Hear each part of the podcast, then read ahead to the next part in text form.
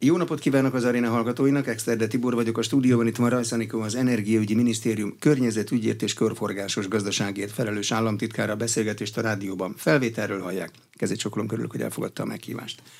Július 1-től változik a környezetvédelmi termékdíj és kiterjesztett gyártói felelősségi rendszer. Attól azért még ugyanaz a kukás fogja elvinni a szemetemet, mert hogy az összes kulcs, a kapukulcsok nála vannak, hogy a kukát kibírja vinni. Ha más kukás jön, bajba leszek.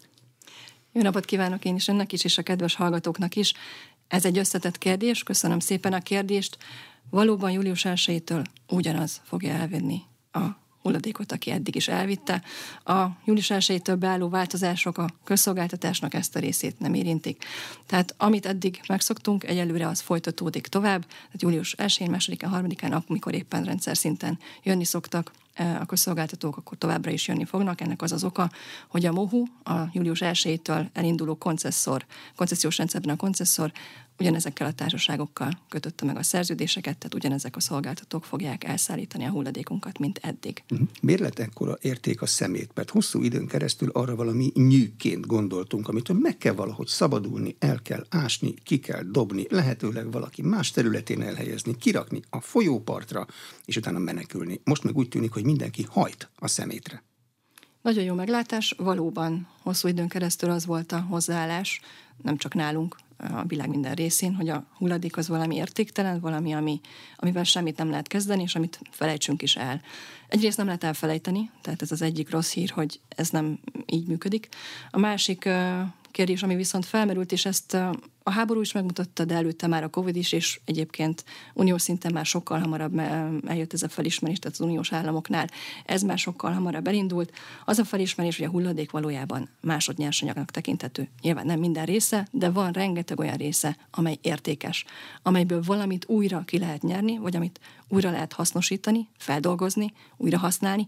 Tehát van egy olyan körforgás, amiben bele tudjuk helyezni ezeket a hulladékokat, terméket tudunk belőlük csinálni, vagy alapanyagot tudunk belőlük csinálni. Ezt úgy hívják, hogy körforgásos gazdaság, most egy úgynevezett lineáris modellből próbál átállni az európai kontinens egy körforgásos gazdasága, ami egész egyszerűen annyit jelent, hogy nem úgy tekintünk a termékekre, hogy kitermeltük hozzá nyersanyagot, használtuk, majd hulladékká vált és elfelejtjük, hanem megpróbáljuk minél tovább ebben a ciklusban, ebben a körforgásban bent tartani, éppen azért, hogy a lehető legtovább kihasználjuk mindazokat az előnyöket, amit már egyszer a kibányászott, egyszer már megtermelt anyagból ki tudunk szedni. Kevesebb bányászatra van szükség, kevesebb környezetkárosításra van szükség, kevesebb hulladékot kell majd lerakni, ez arra szolgál, hogy minél tovább tudjunk vigyázni a környezetünkre, és minél tovább tudjuk hasznosítani azokat a termékeket, dolgokat, anyagokat, amiket egyszer már megtermeltünk. Van a hulladékoknak valamilyen érték sorrendje? Egy laikus úgy nézi, hogy legértékesebb egészen biztosan a katalizátor, mert azt lopják, és azért még a börtönt is hajlandóak vállalni. A második legértékesebb meg a fém, mert a lomisok, amikor jönnek, akkor a fémeket keresik, és biztos kézzel választják ki, hogy mi az, ami fém. Nagyjából ez a sorrend? Nem tennék ilyen hierarchiát, mert az az igazság, hogy a tudomány meg a, technika változásával egy kicsit a hierarchia is mindig változik. Gondoljunk arra, hogy egy mobiltelefon, aminél azt gondoljuk, hogy az akkumulátor persze értékes belőle, ezt már azért azt hiszem nagyon sokan tudják, de még a képernyője is tehát a képernyőben is olyan, olyan ritka földfémek vannak, amelyeknek a kitermelése borzasztó nagy környezetkárosítására, nem itt, hanem egy teljesen másik kontinensen. De amiért eh, igen fontos, és nagyon sokan arra is szakosodnak, hogy összegyűjtsék a használt mobiltelefonokat, éppen azért, hogy a körforgásban benne lehessen tartani ezeket az anyagokat. Vannak olyan anyagok, amelyek értékesebbek, vannak olyanok, amelyek az újrahasznosításba jobban bevonhatók, és vannak olyanok, amelyeknek sajnos a életciklus, ezt úgy nevezik, hogy egy termék életciklusa sokkal rövidebb, tehát nem tud ö, olyan sokszor visszatérni ebbe a bizonyos körforgásba. Éppen ezért ö, uniós szinten is és uniós kötelezés alapján mi is két évvel ezelőtt egyes egyszer használatos műanyag termékeket ö, be kellett, hogy tiltsunk, éppen azért, mert azoknak az egyszeri használat után nem tudtuk már használt venni, nem tudtuk visszaforgatni a körforgásba, és ezért csökkenteni kell azoknak a mennyiségét, amit nem tudunk visszaforgatni. Van az újrahasznosításnak valamilyen gazdaságossági mutató száma. Arra gondolok, hogyha valamit nehezebb egy megtermelt termékből újrahasznosítani, kibányászni, szelektálni, gyártósort, bontósort, munkaerőt allokálni rá, és ez több, mint a termék ára, akkor valószínűleg nem éri meg. Akkor az a kukába fog kerülni, vagy elássák. vagy a rendszer kiiktatja magából egyébként. Ez egy folyamatos változáson megy keresztül ez az egész hulladék szektor, illetőleg a hulladékból másodnyásanyagá alakítást végző szektor. Európában ez egy borzasztó gyors és intenzív fejlődésnek indult. Tehát ez folyamatosan változik. Azt kell értenünk, hogy ehhez nyilván a mérnökök ezt a lehető legjobban el tudnák magyarázni. Vannak például műanyagokban bizonyos típusok, amelyeket vígan újra tudunk hasznosítani, akár többször is, tehát nem okoz e, problémát, é, illetőleg hát vannak olyan anyagok, amelyek szinte végtelen szer újra hasznosítatók, és vannak olyanok, amelyek, amelyek gyakorlatilag egyszer, és itt a vége.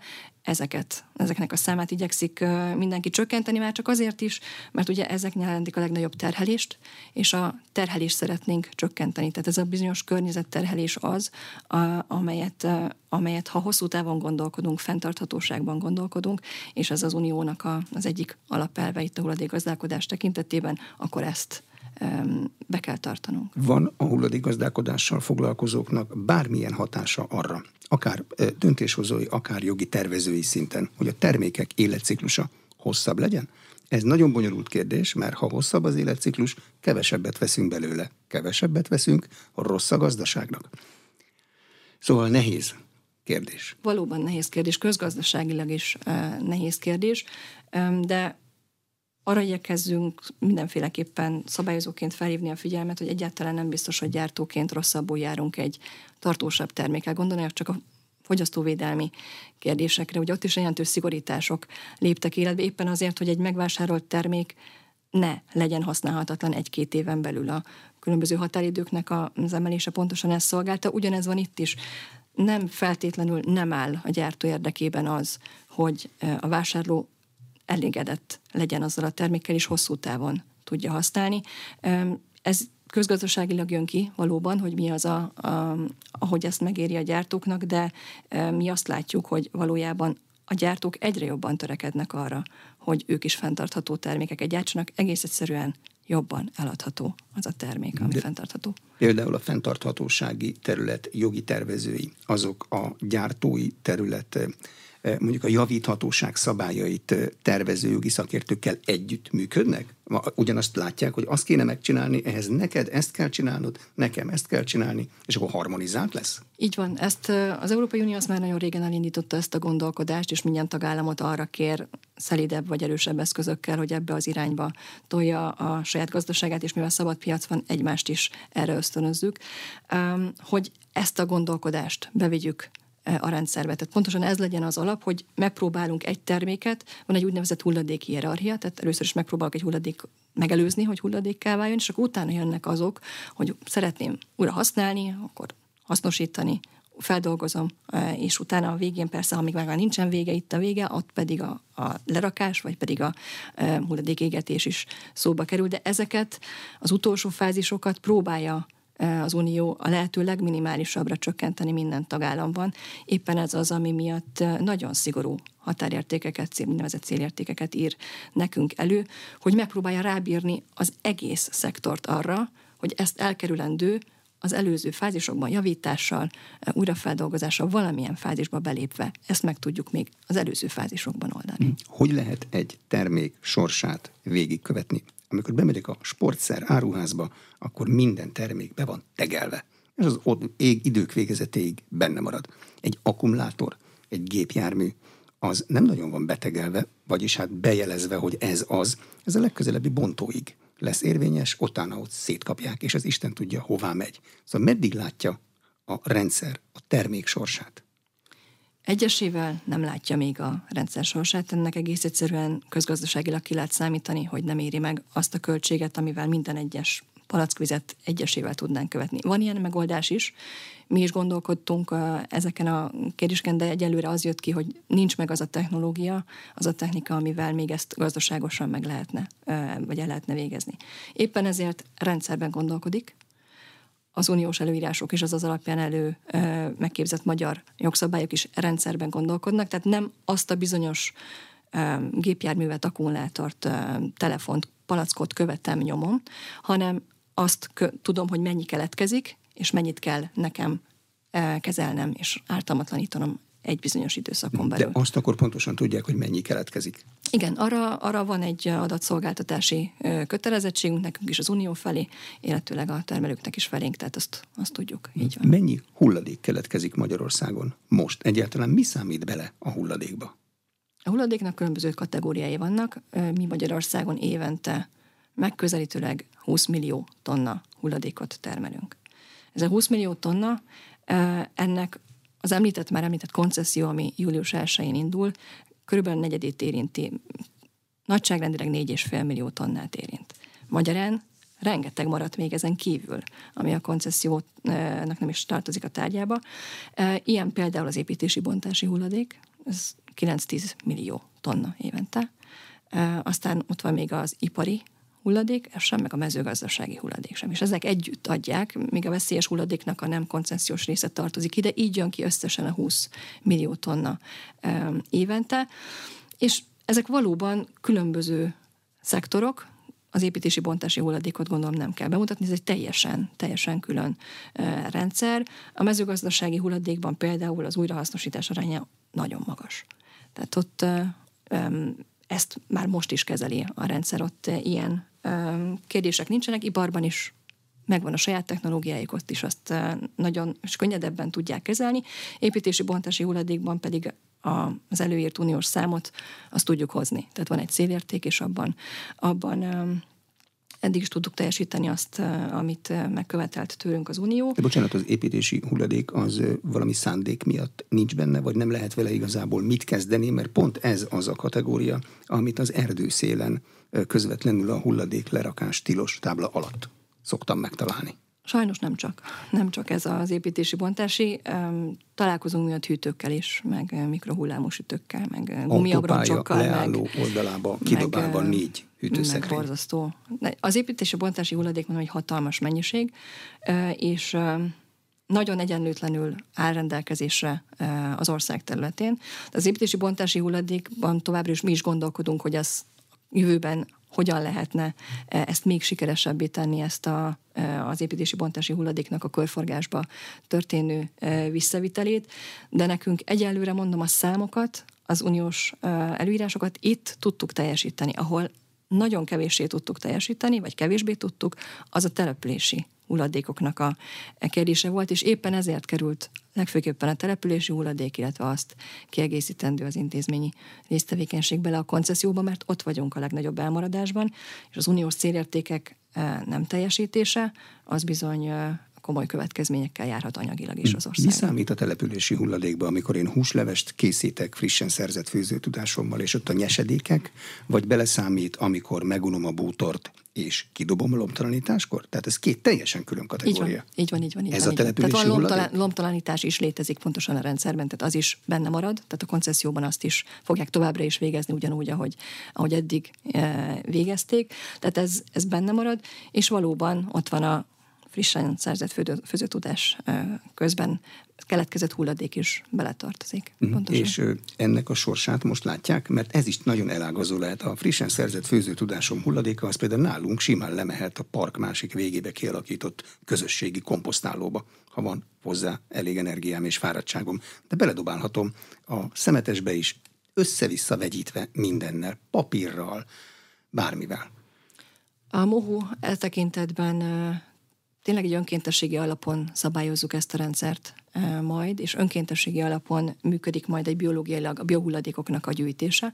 Magyarán önkéntesen lehet gyűjtőedényt e, kérni, és lehet majd külön gyűjteni ezeket. Nyilván aki komposztál, az komposztálja, de akinek erre nincsen lehetősége, az akkor ezt is megteheti majd ilyen úton, módon, tehát a koncesszor erről is fog gondoskodni. Ez egyébként eh, uniós szinten is az egyik legfontosabb irány. Próbáljuk leválasztani a vegyes hulladékról a biohulladékoknak a kérdését. Mm. Hogy fogják a biohulladékokat? Tudom, hogy ez már nagyon a mélyére megy a dolognak, de elkülönítve kezelni. A komposztálóba ki van írva, hogy déli gyümölcsöt bele ne dobj, például hát akkor itt sem kéne beledobni, mert ha én beledobom, akkor azt fogom gondolni, hogy ez megint valami nagy közösbe megy, és akkor erősíteni fogom azokat a legendákat, hogy a szelektív hulladékgyűjtés végén úgyis mindig mindent összeöntenek.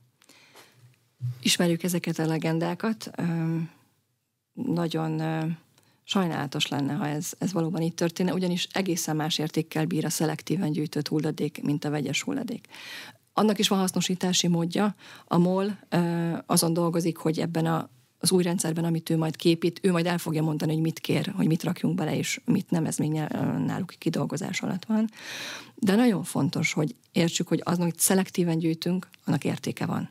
Az, a molnak pedig miután a szerződésben vállalta ezeknek a célértékeknek a, teljesítését, célérték pedig nem teljesíthető szelektív hulladékgyűjtés nélkül.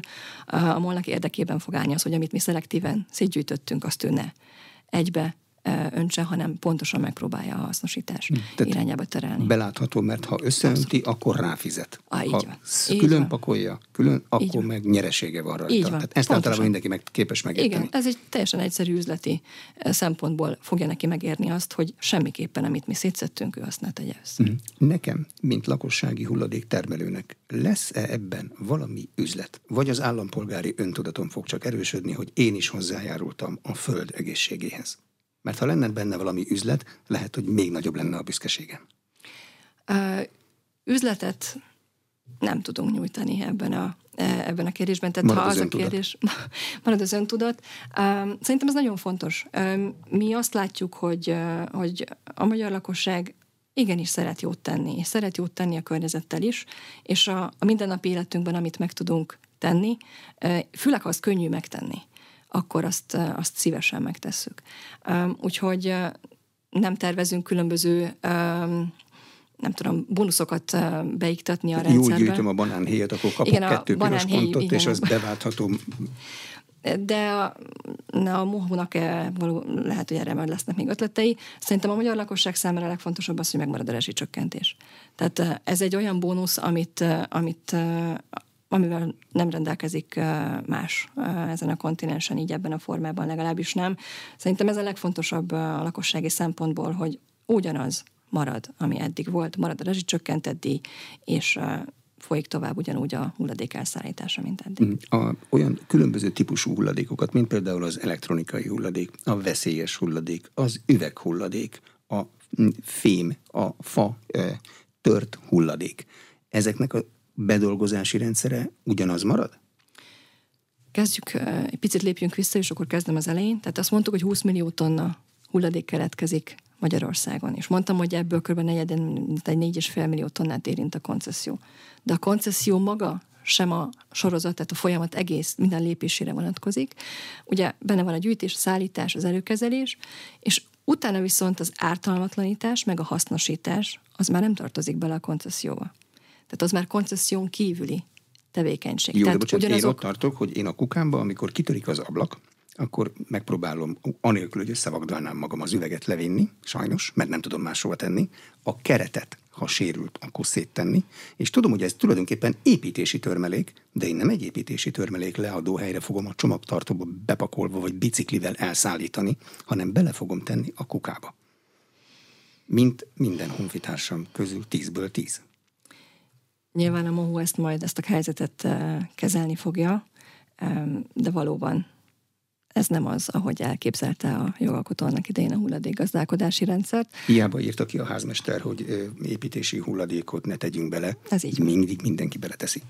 Ez így van. Ezt, ezt kezeli majd a MOL nyilván, tehát kénytelen ezeket a kérdéseket már csak biztonsági okokból is kezelni, csak gondoljunk csak az üvegre, azért ez egy nehezebb kérdés de benne van a rendszerben az is, hogy akár ösztönzőket is eh, lehet alkalmazni annak érdekében, hogy eh, jogkövető magatartás felé eh, irányítsuk a lakosságot. Tehát ha ez olyan mértékű hulladékgazdálkodási rendszer szintű problémát fog okozni a jövőben, akkor van lehetőség arra, hogy beépítsünk ösztönzőket. De erre egyelőre nem volt szükség, tehát nem okozott hulladékgazdálkodási szempontból ez problémát az elmúlt uh-huh. években, úgyhogy bízunk benne, hogy ez után sem fog. De hova fog kerülni az a hulladék, amit a MOHU, tehát a koncesszor elvisz magával, ugyanazzal a rendszerrel? Annak a most a ma megszokott rendszere lesz, vagy neki kell majd építenie külön műveket, külön üzemeket arra, hogy azt tudja kezelni?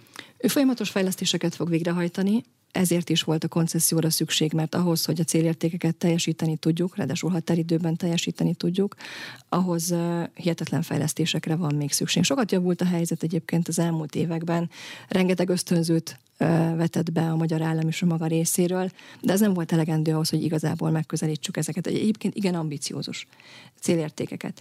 Éppen ezért a, a rendszer egyelőre nyilván azokkal a létesítményekkel folyik tovább, amik léteznek, de folyamatosan létesülnek új új üzemek, új létesítmények, amelyek, amelyek ebben tudnak segíteni. Különösen tekintettel arra, hogy a MOL igen elkötelezett az újrahasznosítás irányába.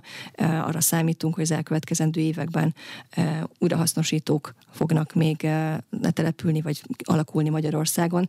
Már csak azért is, amit az előbb említett, hogy ebben azért van piaci gondolat. Mennyi ebben a piac, és mennyi ebben az Európai Uniós kötelezettségvállalás, meg az azzal járó támogatás. Oda akarok kiugadni, hogy ezt egyébként tisztán üzleti alapon megérné csinálni bárkinek? Az Unió ad erre pénzt, mármint, hogy KEHOB tekintetében eddig is kaptunk erre pénzeket, de az nem elég ahhoz, hogy ezeket képítsük. Tehát a KEHOP források önmagában sosem voltak elegendők, sokat segítettek, de, de ennél többre van szükség. És hát éppen ez az a beruházás, amiket a MOL vállalt is az ajánlatában. Tehát éppen ez az ígéret volt az, amelyet az állam a koncesziós eljárásban, amikor kiírt, akkor várt a jelentkezőktől, hogy valaki vállalja be azt, hogy ezeket a fejlesztéseket el fogja végezni. És ők ezt vállalták is. Az elkövetkezendő tíz évre egy ilyen jelentős, majdnem 200 milliárd forintos beruházási tömeget vállaltak, ami ami nagyon jót fog tenni a, a rendszernek.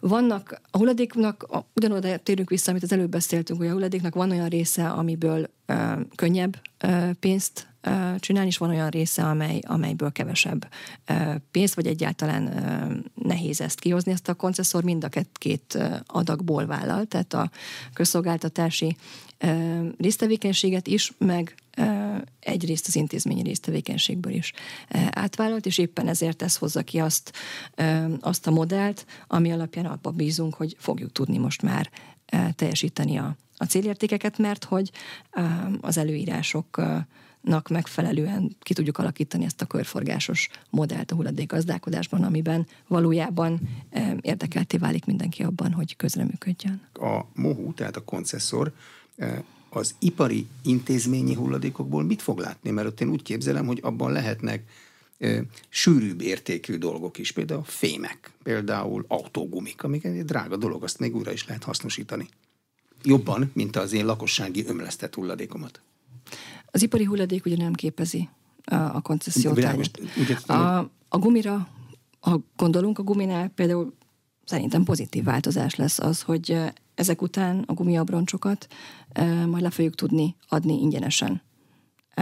Vagy a forgalmazónál, vagy pedig azokon a telephelyeken, amelyeket a koncesszor kijelöl koncesszori alvállalkozóknak. Szerintem az a lakosság szempontjából ez jelent abszolút jelentős. Na jó, de ezt, ezt úgy szoktuk csinálni, fog... hogy mikor elmegyek az autószervizbe, és azt mondják, hogy le kéne cserélni a gumitextet, de úr, mert ezzel baj lesz, akkor ők azt be is veszik.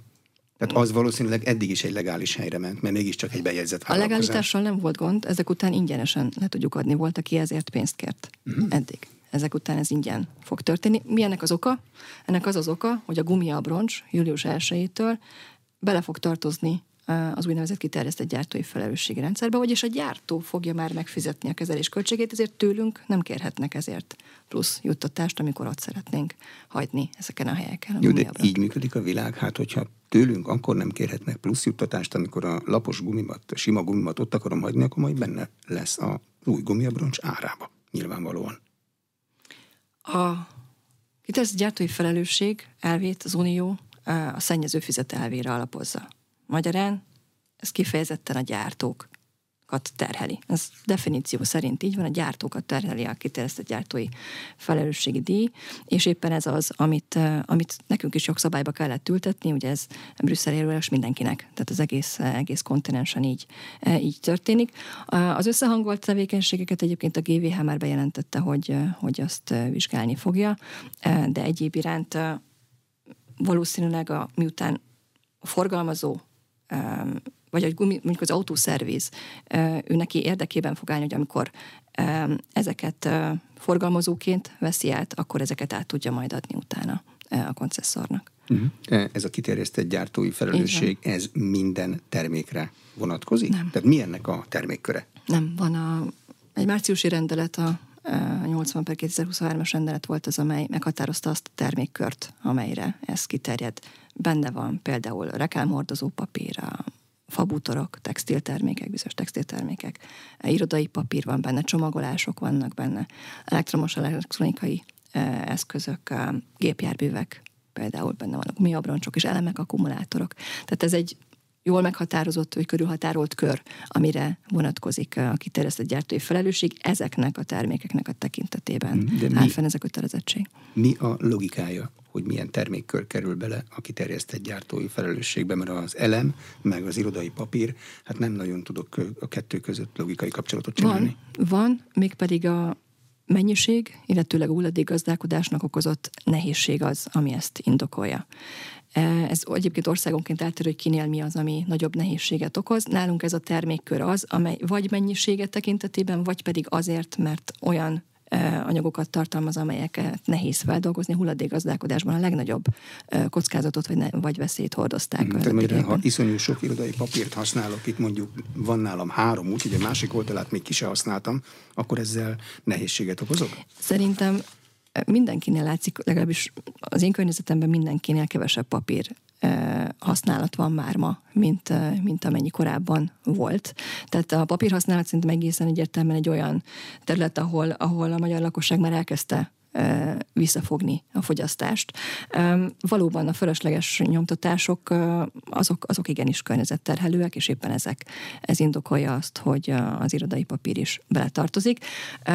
De ez valójában egy olyan, olyan kérdéskör, amely azzal függ össze, hogy ha azt mondjuk, hogy szeretnénk egy fenntartható gazdaságot, akkor nézzük meg, hogy melyek azok a termékek, amelyeket egy célszerű összegyűjtenünk együtt, úgy, közösen, kollektíven, úgy nevezzük ezt, hogy aztán vissza tudjuk forgatni ebbe a rendszerbe. Mentségemre legyen mondva, hogy a felelős szerkesztő ezeknek a hátára mindig jegyzetel. Tehát nem a, a széleire nem, de a hátára Azt hiszem, igen. a két papírral nem lesz gond. Két papírral nem lesz gond. Az elemek, abból is nagyon sokféle van. Vannak a litium elemek, a nikkel, metál, hidrid elemek, a mit tudom én milyen elemek, a gombelemek, a lenenyelje a gyerek típusú elemek, igen. tehát mindenféle típusú elemek. Kicsik, nagyok, közepesek ezekkel most hogy állunk? Ipari jellegűek, nem ipari jellegűek. Gépjármű, nem gépjármű. Valóban, hogyha, hogyha megnézik ö, azt a rendeletet, amely a díjakról szólt, külön díj van mindegyikre. Tehát mindegyik más típus, mindegyik más ö, fajta kezelést igényel, és másfajta költséggel jár is. Intokolt költség alapon egészen más egyébként a, az ezekért fizetendő kiterjesztett gyártói felelősségi díj is. Pontosan ezek alapján, amit elmondott, mert annyi féle van, és annyi fajta. Hm. Ezek hova kerülnek most? Azt tudom, hogy nagyon-nagyon sok helyen van már gyűjtő, rúd, gyűjtő, doboz elektronikai áruházakban szinte mindenhol van, benzinkutakon szokott lenni, közértekbe szokott lenni, itt ott, ott. Ezeknek most Ez nagyon sorsa? helyes, ugyanis ezek az egyik legszennyezőbbek, eh, hogyha belekerülnek eh, a vagy a folyókba, vagy a vizeinkbe, vagy a talajba, vagy egyáltalán a, e, a vegyes hulladékba is, úgyhogy ezért e, nagy köszönet jár mindenkinek, aki ezt valóban komolyan veszi és, komoly, és külön gyűjti. Ugyanazt történik e, velük a jövőben is, mint eddig hasznosítók vannak, akik erre szakosodtak, és ezzel foglalkoznak. De ez nagyon értékes anyag... megy. Igen. Ennek nagyon értékes anyagok vannak ezekben, amiket célszerű is az előbb mondott körforgás miatt újra felhasználnunk. Mhm. A körforgásos gazdaság működésének van valami mérőszáma? Hogy mikortól jó, mikortól még elégtelen, és mikortól kiváló? Ilyen objektív mérőszámot nem tudom mondani, viszont az Unió megpróbálkozik ezzel mégis, és éppen ezért úgynevezett célértékeket határoz meg, például a települési hulladék feldolgozásával kapcsolatban is. Megadja milyen évszámokat és az évszámokhoz rendelt bizonyos célértékeket, hogy mit kell teljesítenünk az újrafeldolgozás tekintetében. Itt például um, néhány éven belül um, majdnem kétszeres újrafeldolgozási arányt kell elérnünk, ami azért ambiciózus. Um, ennek tekintetében örülünk, hogy a koncesszor ezt a felelősséget átveszi. Ilyen mérték, vagy ilyen célértékek segítenek abban, hogy megérthessük, hogy, hogy egy gazdaság körforgásossá válik. Elmondok egy egyszerű példát, 100% a hulladék, ami keletkezik az unió területén belül, 2035-re az az elképzelése az Uniónak, hogy a keletkezett hulladék 65%-át újra feldolgozzuk, tizet rakunk le legfeljebb. Lerakóba. Így van. Fedjük be, és aztán jön egy újabb adag, aztán egy újabb adag. Ameddig lehet, igen, sem. Ameddig nem lesz akkora, mint a Gellért. Amed, azt nem lehet végtelen, végtelen csinálni, sem persze ott is van rekultiváció, de tehát 65 meg 10. Ennyit mond meg. Tehát ez az, amit ő szeretne elérni az uniós országokban, hogy 2035-re ezt érjük el, hogy a 65 százalék menjen újrafeldolgozásra, vagyis visszaadjuk a rendszerbe, 10 százalék lehessen maximum az. Tehát gondoljuk el, az otthoni kis szemettünknek maximum az egy tizede mehet el lerakóba, és hát maradott egy ha rövid matematikai számításra kiszámítható 25 százalék ebben a rendszerben, Elég amiről nem szól egy szót sem, és ez a nyilván ez, ez már égethető, tehát ez a energetikai hasznosítása, ebben nem szól bele az Unió, ezt arra a célra lehet hasznosítani, de persze lehet a 65%-ot is növelni, tehát nem maximum 65%, hanem minimum 65% és maximum 10%, amit le lehet rakni. A technológiai rendszereink tudják azt, hogy a végén az égethető maradjon? Mert nagyon nem mindegy, hogy mondjuk papírt égetünk, azt mondjuk föl kéne használni, vagy mondjuk lítium elemet égetünk, mert az elég vadnak tűnik. Nem, nem, nem, ez egy, ez egy ettől sokkal-sokkal bonyolultabb rendszer nem, ami újrahasznosítható, az nem éri meg. Annak az égetése egyszerűen nem, nem, nem éri meg e, semmiféleképpen. Tehát ezt a rendszert, most amit a koncesszor újra kiépított, ez még markánsabban e, meg fog mutatkozni, de ez már most is megmutatkozik, hogy mi az, ami égethető, mi az, amit érdemes égetni, mit melyik hőfokon, mit milyen kohóban lehet. Tehát ez azért ez sem egy, e, egy e, egyszerű e, kérdés. Nyilván törekedni kell arra, hogy ez a gazdaságilag is minél jobban értelmezhető legyen. Tehát végül is égetni mindent lehet, csak nem mindegy, hogy hol és milyen körülmények között tesszük. Próbáljuk azt elérni, hogy a, az hulladéknak az égetése csak koncentráltan és csak rendezett formában történjen meg, és ne az udvaron hátul, vagy, vagy bármi olyan megoldással, ami még akár az egészségre is káros anyagokat szabadíthat fel, de ennek a rendszer szintű égetésnek is megvannak a maga szabályai, maga körülményei, és ezek pedig folyamatosan változnak. Tehát annak változása, hogy milyen lesz majd a hulladék összetétele, ami oda kerül, ahhoz kell majd optimalizálni nyilván a kohókat is. Most valószínűleg teljesen más a bekerülő hulladék összetétele, mint 5 vagy 10 év múlva lesz, amikor a célértékekhez közelebb kerülünk. Mm, mennyire számítanak a lakosság együttműködésére? Maximálisan. Lesz-e valamilyen edukáció a lakosságnak, vagy azt majd a koncesszor csinálja, mert úgyis ő hozza a dobozt?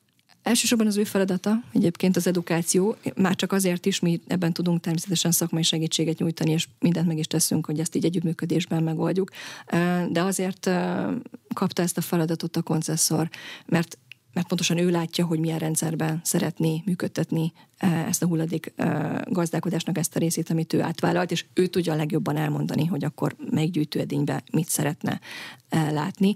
Eddig is mi az a tapasztalatunk, hogy nagy az együttműködés, de még van mit javítani.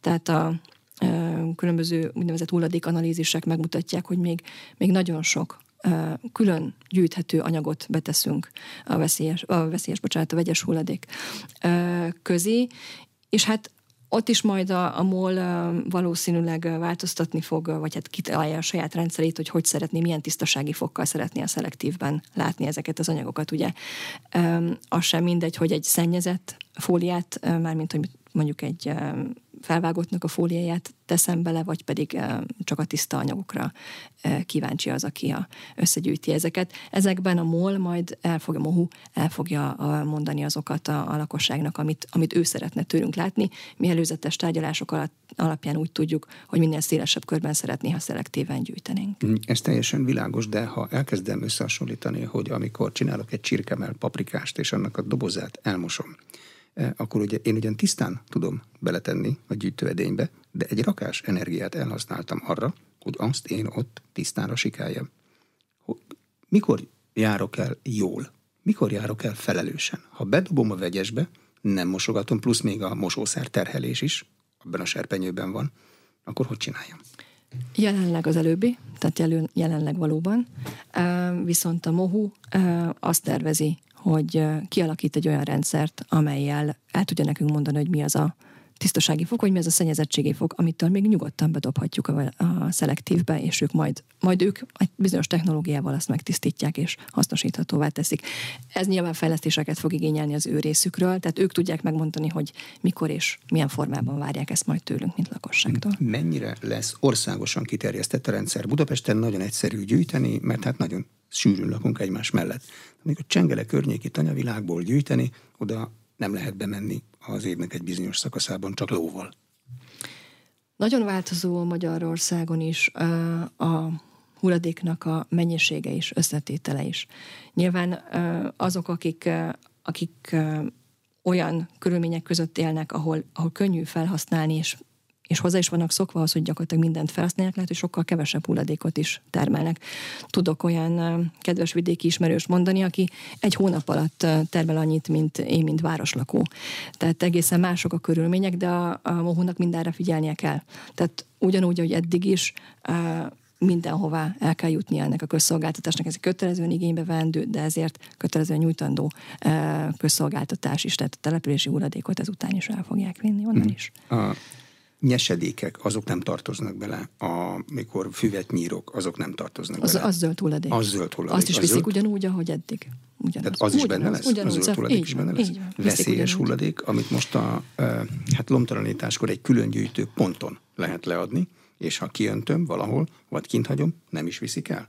Megkerülik. És ha kell, akkor egy hónapig ott marad, amíg valaki össze nem szedi. Igen, hát erre szoktak külön gyűjtési akciókat is szervezni közszolgáltatónként változik, hogy ki hogyan ö, szervezi ezt meg, de valóban a veszélyes hulladéknak két része van. Az egyik, ami nem tartozik a koncesszió hatája alá, de ez valóban, a, ami a háztartásunkban keletkező veszélyes hulladék, az beletartozik, ugyanúgy marad, mint eddig is volt a rendszer, hogy majd aztán a MOL ezt mennyivel fogja fejleszteni, azt mi még most nem látjuk, de egyelőre ugyanígy a közszolgáltató meg fogja szervezni ennek az elvitelét is. Hmm. Tehát, hogy a hipómaradékot egyelőre most még bele kell tennem, mert hát nem szerencsés kiönteni a WC-be. Nem, nem, a, tehát ezekre a veszélyesekre náluk is külön gyűjtést rendeznek, vagy, vagy lomtalanítás, vagy lomtalanítástól eltérően, mondom, közszolgáltatónként változik, de mindenki ad lehetőséget arra, hogy a lakosságnak legyen esélye leadni ezeket a, ezeket a hulladékokat. Ezeket e, valóban szennyezzük a környezetet, és veszélyeztetjük a saját meg a környezetünkben lakók egészségét, hogyha ezt e, e, mondjuk beleöntjük a lefolyóba. Hmm. Fáradt sütőolaj kezelése az marad, mint ahogy eddig kialakult, a molnál le lehetett adni, most is le lehet adni, csak azt kérik, hogy valami jól zárható kupakkal csináljuk, hogy amikor fölborul, akkor a kutas ne essen rajta hanyat. A fáradt sütőolaj gyűjtése folytatódik. A fáradt sütőolaj egyébként egyike a kiterjesztett gyártói felelősség betartó a sütőolaj és zsír termékeknek, tehát őrá is az vonatkozik, hogy már a gyártó megfizeti a kezelésnek is a költségét, tehát nekünk csak le kell adni. És ezzel megtettük azt, amit a környezet megvédésért meg kellett tenni. Hol vannak beépítve ellenőrző pontok a koncesszor a MOHU tevékenységében? Látja az állam, hogy amit csinál, azt jól csinálja-e? Hogy a koncesszióért megdolgozik-e rendesen? Igen, a válasz az, az hogy igen. E, egyrészt e, megmarad e, az a vész-vész-vész tartalék, hogyha esetleg a hulladékot valamiért nem tudnák elvinni, marad a katasztrófa védelmi rendszer úgy, ahogy eddig is volt. Reméljük erre nem lesz szükség, már csak azért sem, mert miután a MOL ezek után országosan szervezi meg a hulladékgazdálkodást, neki valójában könnyebb logisztika e, egy-egy kimaradó járatot pótolnia egy szomszédos e, területről, hiszen őnála van a koordináció e, egy kézben. De van, van, van, sok-sok szegmense van ennek a koncessziónak, és minden szegmensre ott van az állam valamilyen szerve, aki, aki e fölött kontrollt ellenőrzést gyakorolhat. Említsük meg legelőször szerintem a, az energiahivatalt, tehát a Magyar Energia és Közműszabályozási Hivatalt, akinek többek között díjjavaslattételi joga is van, tehát nagyon sokszor ő tudja ellenőrizni, hogy például azok az indokolt költségek, amelyeket a koncesszor prezentál, azok megfelelnek-e a valóságnak. Ezáltal gyakorlatilag őrködik szakmai szempontból ennek a rendszernek a pénzügyi működése felett. Jó, de azért a profit elvárását meghagyja a koncesszornak, hát azért csinálja nyilván. Meg, megengedett, ez korlátozva van, hogy mit lehet megengedni, és mit nem. Százalékosan persze, van a persze, hogy mennyi, persze, persze, mennyi a lehet. százalékos, em, em, hogy hívják ezt, erkölcsös profitnak, vagy megengedett profitnak? Ezt az indokolt költségen belül e, számítja ki a, a MEC, ez alapvetően minden évben attól függ, hogy, hogy mennyi a, az adott szektorra vonatkozóan, amit el lehet, el lehet várni. Úgyhogy ő ez alapján fogja megmondani azt, hogy ez még beletartozik-e, vagy sem. Nyilván a molnak, vagy a mohunak érdeke az, hogy, hogy ez a szektor, ez működőképes legyen, hiszen ő sok mindent vállalt ebből a, ebből a szektorból, átvállalta többek között a, a rezsicsökkentést is, tehát ne felejtsük el, hogy a rezsicsökkentett díjakat vállalta szerződésben a MOHU. Tehát ő neki nincs arra lehetősége, hogy ettől, ettől eltérjen, és itt nyilván ez a, az egyik ágon ez hogy is mondjam, csökkenteni fogja az ő bevételét hmm. és profitját. Van-e valamilyen jó gyakorlat egy ilyen rendszer megszervezésére, amit figyeltek? Nem Nápolyt, gondolom, mert az nem jó gyakorlat. Nápolyban más, más problémák voltak, igen. Koncesziós rendszer így egész országra kiterjedően máshol nincs. De ettől függetlenül vannak koncesziós rendszerek máshol is, picit más formátumban. Nekünk a méretgazdaságosság volt és a hatékonyság volt az, amely indokolta az egész országos rendszert. Korábban léteztek most a közszolgáltatásra koncentrálva a korábbi közszolgáltatók, az a, az a 28 darab, ők a saját területükön végezték ezt a tevékenységet. Van, akinek könnyebb területe volt, mert például koncentráltabb volt a, a lakosság, kevesebb járattal gyorsabban el lehetett végezni ezt a feladatot. Van, akinek nagyobb távolságok voltak, amelyek jutottak, tehát mindenkinek egészen eltérő, de a domborzati viszonyokra is hivatkozhatnánk, egészen mások a, azok, amelyek kihívások elé állították a, a, a közszolgáltatókat. Úgyhogy ami miatt az országos rendszer mellett döntött annak idején a magyar állam, az pontosan ez volt, hogy ezzel a regionális vagy szubregionális, inkább szubregionális rendszerrel lehetett haladást elérni, de valójában a legnagyobb, a leghatékonyabb rendszert, amikor tényleg ki tudom logisztikailag számolni, hogy mit hova érdemes elvinni, és hogyan fogja ez egyébként a körforgásos gazdaságra történő átállás érdekében a legjobban megérni, azt egy nagyobb rendszerben érdemes megcsinálni, és ez a nagyobb rendszer volt az, amit akkor országosan um, írták ki a koncesziót. Uh-huh. Tehát akkor a Kuka Holding után a koncesszió. A Kuka Holding más csinált, igen, a Kuka Holding abszolút koordinátor szerep volt, e, azért a, a Mohunak ettől jóval, jóval szélesebb tevékenysége van, és éppen azért, mert az elmúlt évek tapasztalataiból láttuk, hogy hol vannak azok a pontok, láttuk, hogy hol van az, ahol, ahol sikeresen léptünk előre, és láttuk azt is, hogy hol vannak azok, ahol az erőfeszítések ellenére sem tudunk elmenni e, abba az irányba, amit, amit az Unió előír nekünk, és amelyet e, mint minden más tagállami is szeretnénk teljesíteni, és éppen ezért e, lépni kellett ebbe az irányba. Tehát azt várjuk a koncesszortól, hogy igenis segítsen abban a Magyarországnak, hogy a körforgásos gazdaságra történő átállásban sikeresek legyünk. Ki lesz a kukások főnöke? Az egy nagyon menő állás, nem csak azért, mert minden gyerek kezdetben kukás akar lenni, hanem azért is, mert hogyha ők bért követelnek, akkor villámgyorsan megkapják. Mert ha nem kapják meg, nem futnak ki reggel. Minden autó műszaki hibás lesz. Ezt úgy kell, ezt úgy kell elképzelni, hogy a közszolgáltatók a koncesszorral, vagy a koncesszor által megszervezett rendszerben kötnek szerződést. Tehát gyakorlatilag ők alvállalkozók a MOHU alatt, és éppen ezért, ha ilyen problémák felmerülnének, akkor ezt a MOHU fogja rendezni a továbbiakban. A területünkön illegálisan elhelyezett hulladékkal lehet-e valamit kezdeni? Az én dolgom a földemre leöntöttet kezelni, hogy gyorsan tűnjön el, vagy nem az én dolgom, nem én követtem el. A klíma és természetvédelmi akciótervben egy nagyszabású tervet hirdetett annak idején a kormány, annak érdekében, hogy valóban megtisztítsuk Magyarországot ezektől az illegálisan elhagyott vagy lerakott hulladékoktól. Ez egy valós probléma, és bosszantó, valljuk be őszintén, nagyon bosszantó, amikor megyünk, és mindenféle hulladékot találunk arra nem alkalmas helyen. És éppen ezért elég nagy erőfeszítéseket tett az ország ennek érdekében.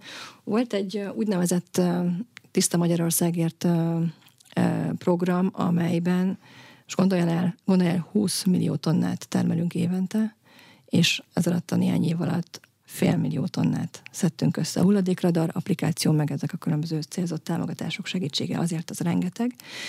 És nem csak az eltüntetés az egyik hívás, hanem a megakadályozás, az újratermelés megakadályozása, és éppen ezért reménykedünk benne az új rendszerben mindenki érdekelt lesz abban, hogy legálisan hagyja el a hulladékát. Um, erre valóban um, az ingatlan tulajdonosa, mint felelőssége szemlélettel, ő felel a saját ingatlanáért. Um, tehát, hogyha nem tudja, nem tud rámutatni valakire, hogy nem én vagyok a hulladékbirtokos, hanem ő volt a hulladékbirtokos, akkor valóban az ingatlan használót fogja kötelezni a hatóság arra, hogy elszállítassa a hulladékot, vagy pedig végső esetben akkor a kormányhivatal ezt, ezt megteszi, annak érdekében, hogy megtisztítsuk a, tényleg az országot ezektől, az illegális lerakatoktól, és éppen ezért a tulajdonosoknak Nyilván ez egy teher abból a szempontból, hogy, hogy a saját ingatlanára elhelyezett hulladéktól megszabaduljon. De nyomon lehet valahogy követni, tehát mekkora esélye lehet megfogni azt, aki az erdőm közepére beönt két konténer sittet? Hát voltak, akik videokamera felszerelésével próbálkoztak, de most már vagyok be őszintén a mobiltelefonoknak a világában szerintem nagyon kevesen érezhetik magukat biztonságban ilyen tevékenység végzése közben. Senki Elég nem tudhatja, a bírság hogy... ma? A bírságok kérdésében meg feltettünk egy nemzeti konzultáció keretében kérdést, és és ott úgy érezték a válaszadók, hogy valójában még szigoríthatunk, úgyhogy ezzel mi most gondolkozunk, hogy milyen irányba menjünk még el. Melyik az a hatékony irány, nem mindig a jogalkotás a hatékony irány, ezért komplexen próbálunk gondolkozni, mi az a hatékony irány, amivel valóban a felszámoláson kívül, amire rengeteg pénzt költünk, tudunk abba az irányba hatni, hogy ne kerüljön, ne termelődjön újra az illegális hulladék, esetleg tipikus helyeken, mert hát vannak, ahol sajnos ugyanazokon a helyeken újra termelődik. Mindenesetre nagy köszönet azoknak, akik ilyen különböző akciók keretében nem csak ez a nagyon nagy szervezet nagyszabású akcióknál, hanem akár egy ilyen teszett program keretében is próbálják tisztán tartani a, a környezetünket a mások által elhagyott hulladékoktól is. Bízunk a nevelési, szemletformálási eszközökben. Ha egy gyereknek megtanítjuk és elvisszük, és ő tényleg kesztyűvel és ellenőrzött körülmények között, de felszedi mások elhagyott PET palackjait, vagy, vagy, vagy egyéb szemetét, ha gyerekként hozzászokunk ahhoz, hogy ez nem jó, akkor fel fog nőni egy olyan generáció, aki önmaga is úgy fogja gondolni, hogy már nem akarja ezt újra termelni. Köszönöm szépen. Az elmúlt egy órában Rajsz az Energiaügyi Minisztérium környezetügyért és körforgásos gazdaságért felelős államtitkára volt az aréna vendége a műsor elkészítésében. Módos Márton főszerkesztő vett részt a beszélgetést a rádióban. Felvételről hallották. Köszönöm a figyelmet, Exterde Tibor vagyok.